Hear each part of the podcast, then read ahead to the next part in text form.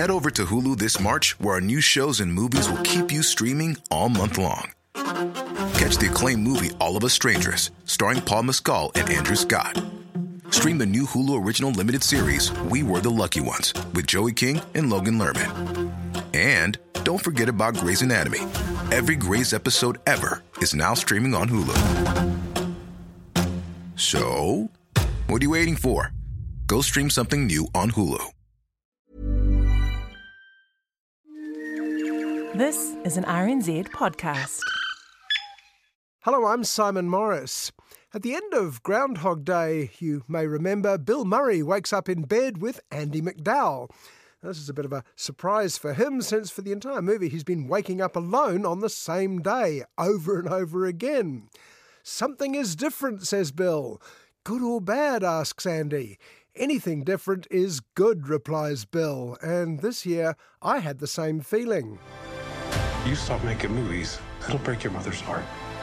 I don't know what to do anymore. You do what your heart says you have to. 2023 started out the same as the last 10 years or so. A few blockbusters, a couple of Oscar hopefuls, a dumb movie starring Jason Statham. But after that, things started changing. For a start, many of the blockbuster franchises started closing down. I see.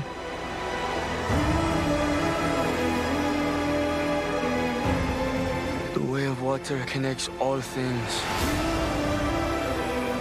Before your birth and after your death. No, not Avatar, thank goodness. New Kiwi James Cameron plans to keep them coming for the foreseeable future, I gather. This is a relief to Cameron fans around the world and to the New Zealand film industry, mostly in Miramar, Wellington. But many other hitherto hit series are suddenly calling it a day. You and I left a good life behind a long time ago, my friend.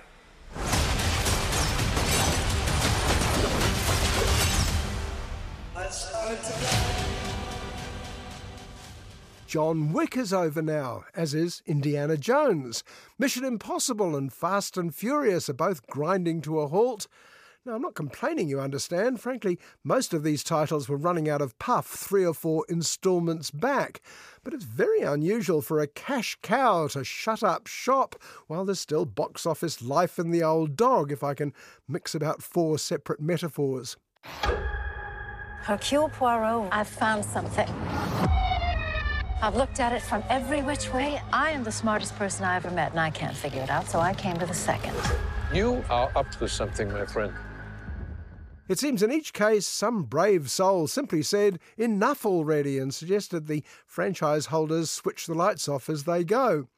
As well as these great big titles, there are several that don't warrant capital letters in the description, but have also started looking a bit rocky, including Rocky itself, or rather, this year, Creed 3. The one and only Adonis Creed, you're the best pound for pound fighter in the world. Three years ago, it's been a minute since you've been out in these streets. When I walked away from boxing, I walked away with some unfinished business. Creed barely mentioned Rocky at all in the third outing, though perhaps former star Sylvester Stallone was a bit busy. As well as his new reality TV show, he had to put out the fourth of the less than exciting Expendables series. Hey, why are you here? I got this situation where I need your help. I need bad friends. The best description of Expendables 4 was it came and it went. And you could say the same about other B list blockbusters like Transformers, Hercule Poirot, Equalizer 3, and Magic Mike's Last Dance. We're gonna wake them up with a wave of passion they've never felt before. Hell yeah. Without further ado, I give you the visionary artist Magic Mike.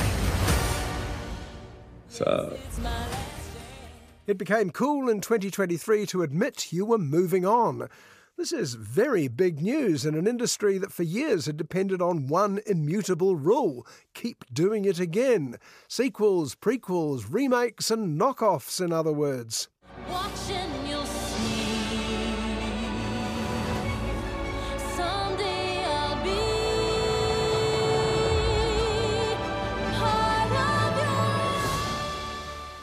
Even the risk averse Disney studios started looking for something new after the so so reception to the live action remake of The Little Mermaid. But the biggest fright Disney got this year was to be beaten convincingly by rival DreamWorks' Puss in Boots The Last Wish. Excuse me, my darling. We're looking for the legendary Puss in Boots. Have you perhaps seen him? What's a Puss in Boots? He is me! Oh. Uh, normally, I have a sword. As I say, there was change in the wind this year, hinted at when the Oscars were announced. Diversity was the watchword, with the nominees the most varied in living memory. They came from Germany, Australia, China, Ireland, Sweden, Italy, and Malaysia. But in the end, there was mostly one winner. It does not look good.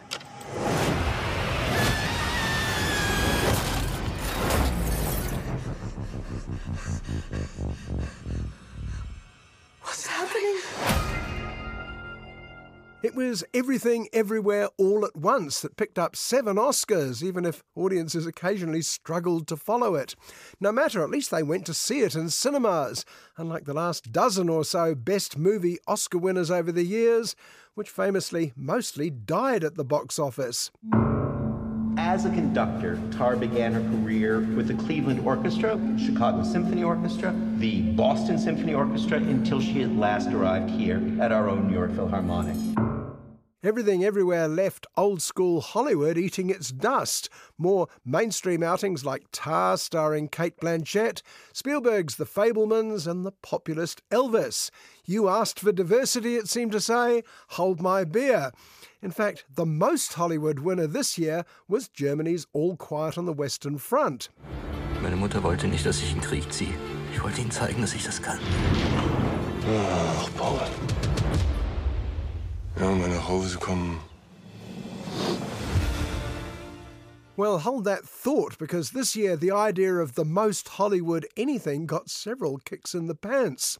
The first was the upending of a cherished industry principle you can't make a hit movie out of a video game.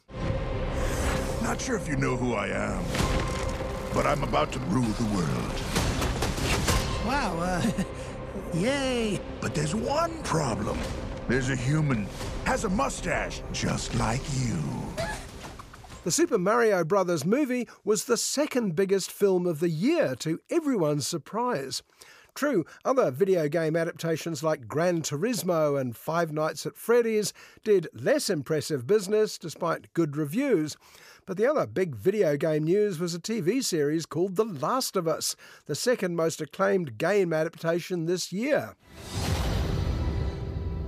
You come this far, then you know what's out there. You're not gonna scare us. Scared him? Well, that's two runners up, but this year's winner, both critically and commercially, was the all conquering Barbie, which proved you didn't need to attract absolutely everyone to succeed. You just needed to hit your audience as hard as possible. Hey, Barbie. Can I come to your house tonight? Sure. I don't have anything big planned, just a giant blowout party with all the Barbies and planned choreography and a bespoke song. You should stop by. So cool. It was an example of dumb luck, too. The right project, the right audience, the right filmmaker, Greta Gerwig. It seemed that throwing the rulebook out the window and making an art film, advertorial product placement, feminist comedy mashup was just what the public had been silently crying out for. You can go back to your regular life, or you can know the truth about the universe. The choice is now yours. The first one, the high heel. You have to want to know, okay? Do it again. And the other rule it broke was don't get released on the same day as your biggest competition. In this case, Christopher Nolan's ultra serious Oppenheimer. The ludicrous concept Barbenheimer achieved the seemingly impossible. It got two contrasting audiences to see both movies, not because they wanted to, but because they felt they had no choice. P.T. Barnum would have applauded. All America's industrial might and scientific innovation connected here. A secret laboratory. Keep everyone there until it's done. Let's go recruit some scientists.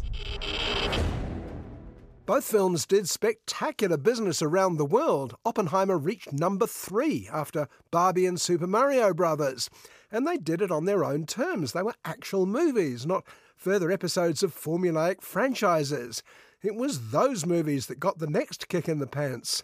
Hitler made mistakes, and with this, I will correct them all. You stole it. Then you stole it. And then I stole it. It's called capitalism. Harrison Ford's swan song as Indiana Jones was rather more popular on TV talk shows than it was at the box office, despite a rumoured half a billion dollar budget. And Tom Cruise's long awaited final two part Mission Impossible seemed to suggest that it's possible to wait too long. Ethan, this mission of yours is gonna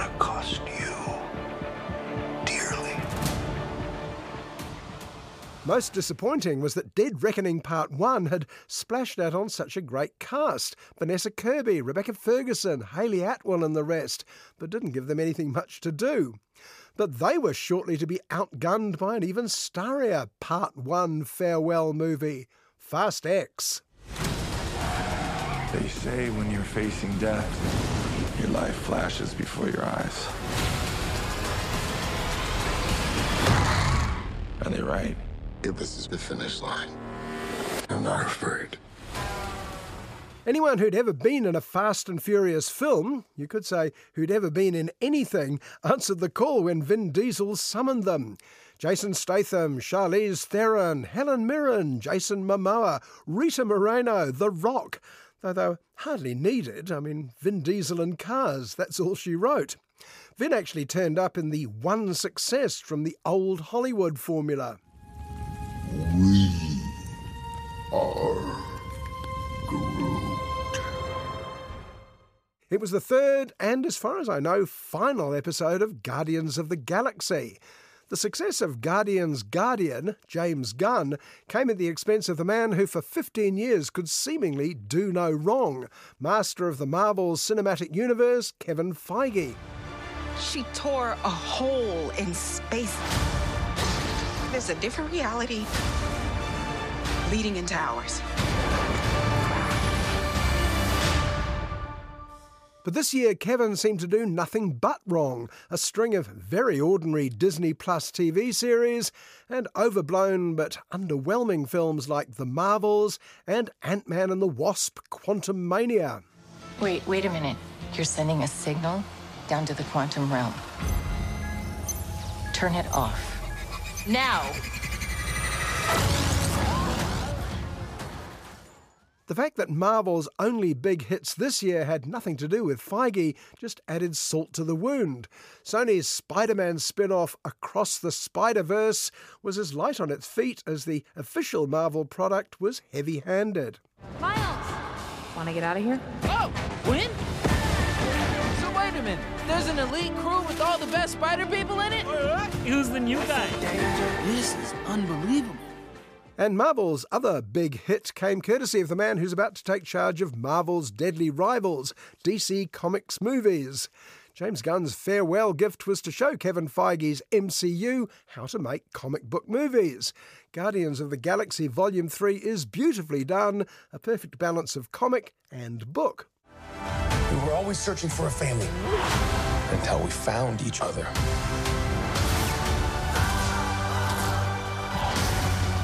Ready for one last ride? One group that benefited from the rewriting of the recent laws of the industry were the previous generations, comic book skeptics like veteran Martin Scorsese. Unlike his old colleague Steven Spielberg, Marty had no interest in looking back at how he got into the movies. He wanted to make the real thing true crime thriller Killers of the Flower Moon. The Osage. They have the worst land possible. But they outsmarted everybody. The land had oil on it. Money flows freely here now. I do love that money, sir.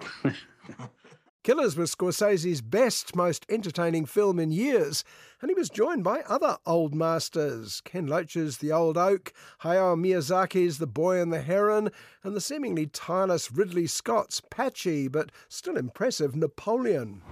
As the course of my life just changed. Napoleon. I'm destined for greatness.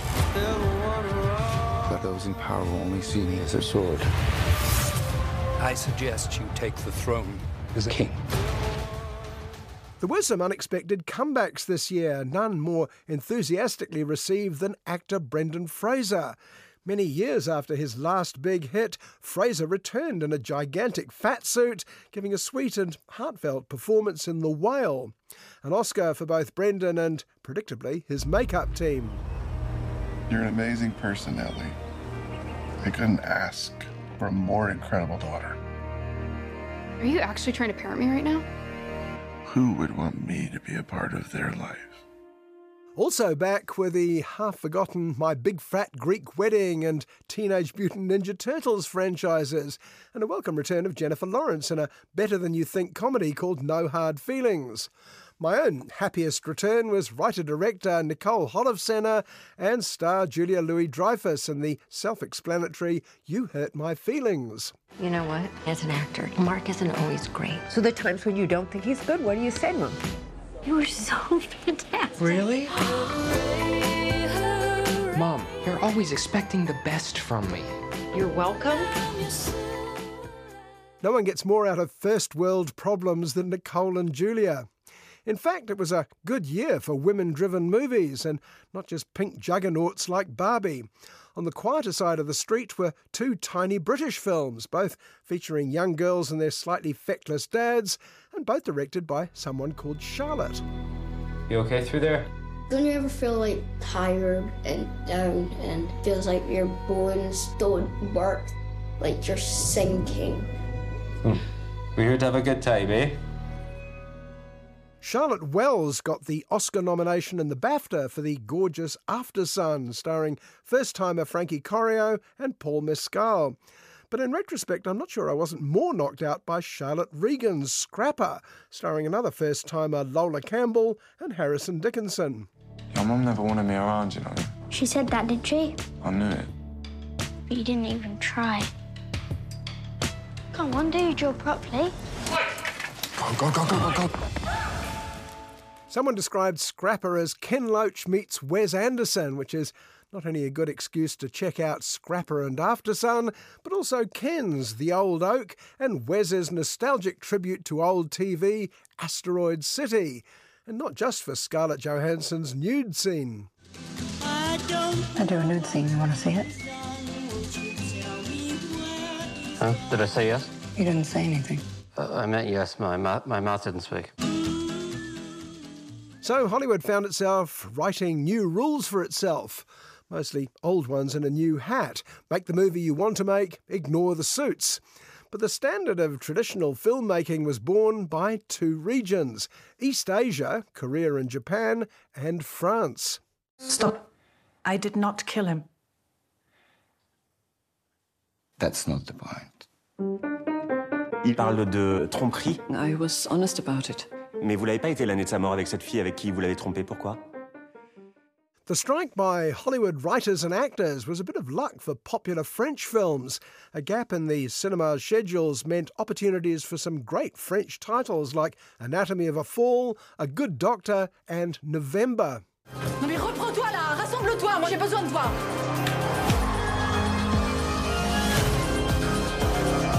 Comment c'est possible que vous n'ayez rien? Ça fait trois jours maintenant.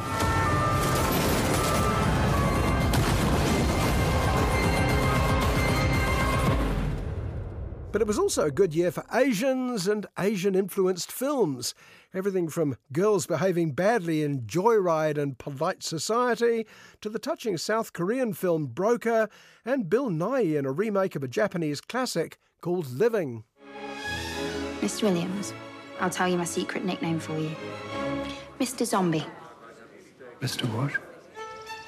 Zombies are sort of dead, but not dead. Well, sir, it's time to live a little. But for many, the best movie of the year was Celine Song's Past Lives. If you haven't seen it, I strongly recommend it. A miraculous blend of 40s tearjerker Brief Encounter, the story of Arthur, Guinevere, and Lancelot, and something entirely its own. Oscar next year, surely. What a good story this is. Childhood sweethearts who reconnect 20 years later and realize they were meant for each other. In the story, I would be the evil white American husband standing in the way of destiny. Shut up. You'd think this year's pet topics might be global warming or the scary rise of AI. Intelligent robots certainly got an airing in a smart bit of sci fi called The Creator and an enjoyably dumb bit of horror called Megan. But oddly, the subject on most films' mind this year seemed to be capitalism. Barbie in the real world. That's impossible. If this got out, this could mean extremely weird things for our world. This would be catastrophic! Barbie was as much about boardroom politics as it was about the patriarchy. Oppenheimer's theme was the clash between genius scientists and the idiots funding them. And the root of all the evil in Scorsese's Killers of the Flower Moon is the oil inherited by the Osage tribe. This wealth should come to us. Their time is over. It's just going to be another tragedy. Eat the Rich is the not too subtle message behind art film Triangle of Sadness, blue collar satire Dumb Money, white collar satire Fair Play, and Emerald Fennell's comedy of bad manners Saltburn. Oh, but darling, you're kind about everyone. You can't be trusted. I had them hang up an old school dinner jacket. We dressed for dinner here. Dressed for dinner? Yeah, it's like uh, it was like black tie. If I've postponed reference to New Zealand films this year, it's partly deliberate. There were some, obviously, and clearly money had been spent on yet another hippie retreat movie, Bad Behaviour, yet another Springbok tour epic, Uproar, and yet another slightly too silly comedy, Red, White and Brass. You guys do know that no one here can play an instrument. How, how can it be? We don't even have any instruments, though. Is this supposed to be a brass band or a plastic band? This is tongue and ingenuity at its finest. They were all right, I suppose, mostly, but if there's a message this year, it's that all right, I suppose, doesn't cut it anymore. Don't just make a movie. Make a movie you really want to make and put everything into it. Passion is more important than a bigger budget if you were lining up a few excuses. I'm here today to tell you a story about a person who is judged unfairly in life and never given the opportunity to show their true potential.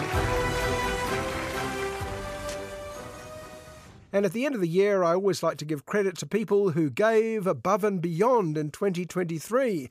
The much coveted Cate Blanchett She's in Everything Award. And the man who makes it look easy, possibly because he doesn't bother to go to any rehearsals, is Jason Statham. Said it was clear. I said the front was clear. Ah. Front, back, right, wrong. Anyway, shall we? The Stath scored four films this year, including Operation Fortune Ruse de Guerre, even if it was mostly the same performance each time. But he shares the honour with a woman who's not afraid of a bit of hard work. All of these women are Barbie, and Barbie is all of these women. She might have started out as just a lady in a bathing suit, but she became so much more. Dame Helen Mirren it is, not only narrating Barbie, but playing Golda Meir, a Greek goddess in Shazam, and Jason Statham's mum in Fast X, in a total of five movies and two TV series. You didn't need to, Helen. You had us with Dame. Well, next week, Dan Slevin previews the holidays' coming attractions, and I start work on a fortnight of Matinee Idol, as well as a food show with a difference, Bon Appetit, Tuesday and Thursday at around dinner time, which means I won't be back at the old stand until 2024. I'm Simon Morris, and I hope you'll join me at the movies, same time next year.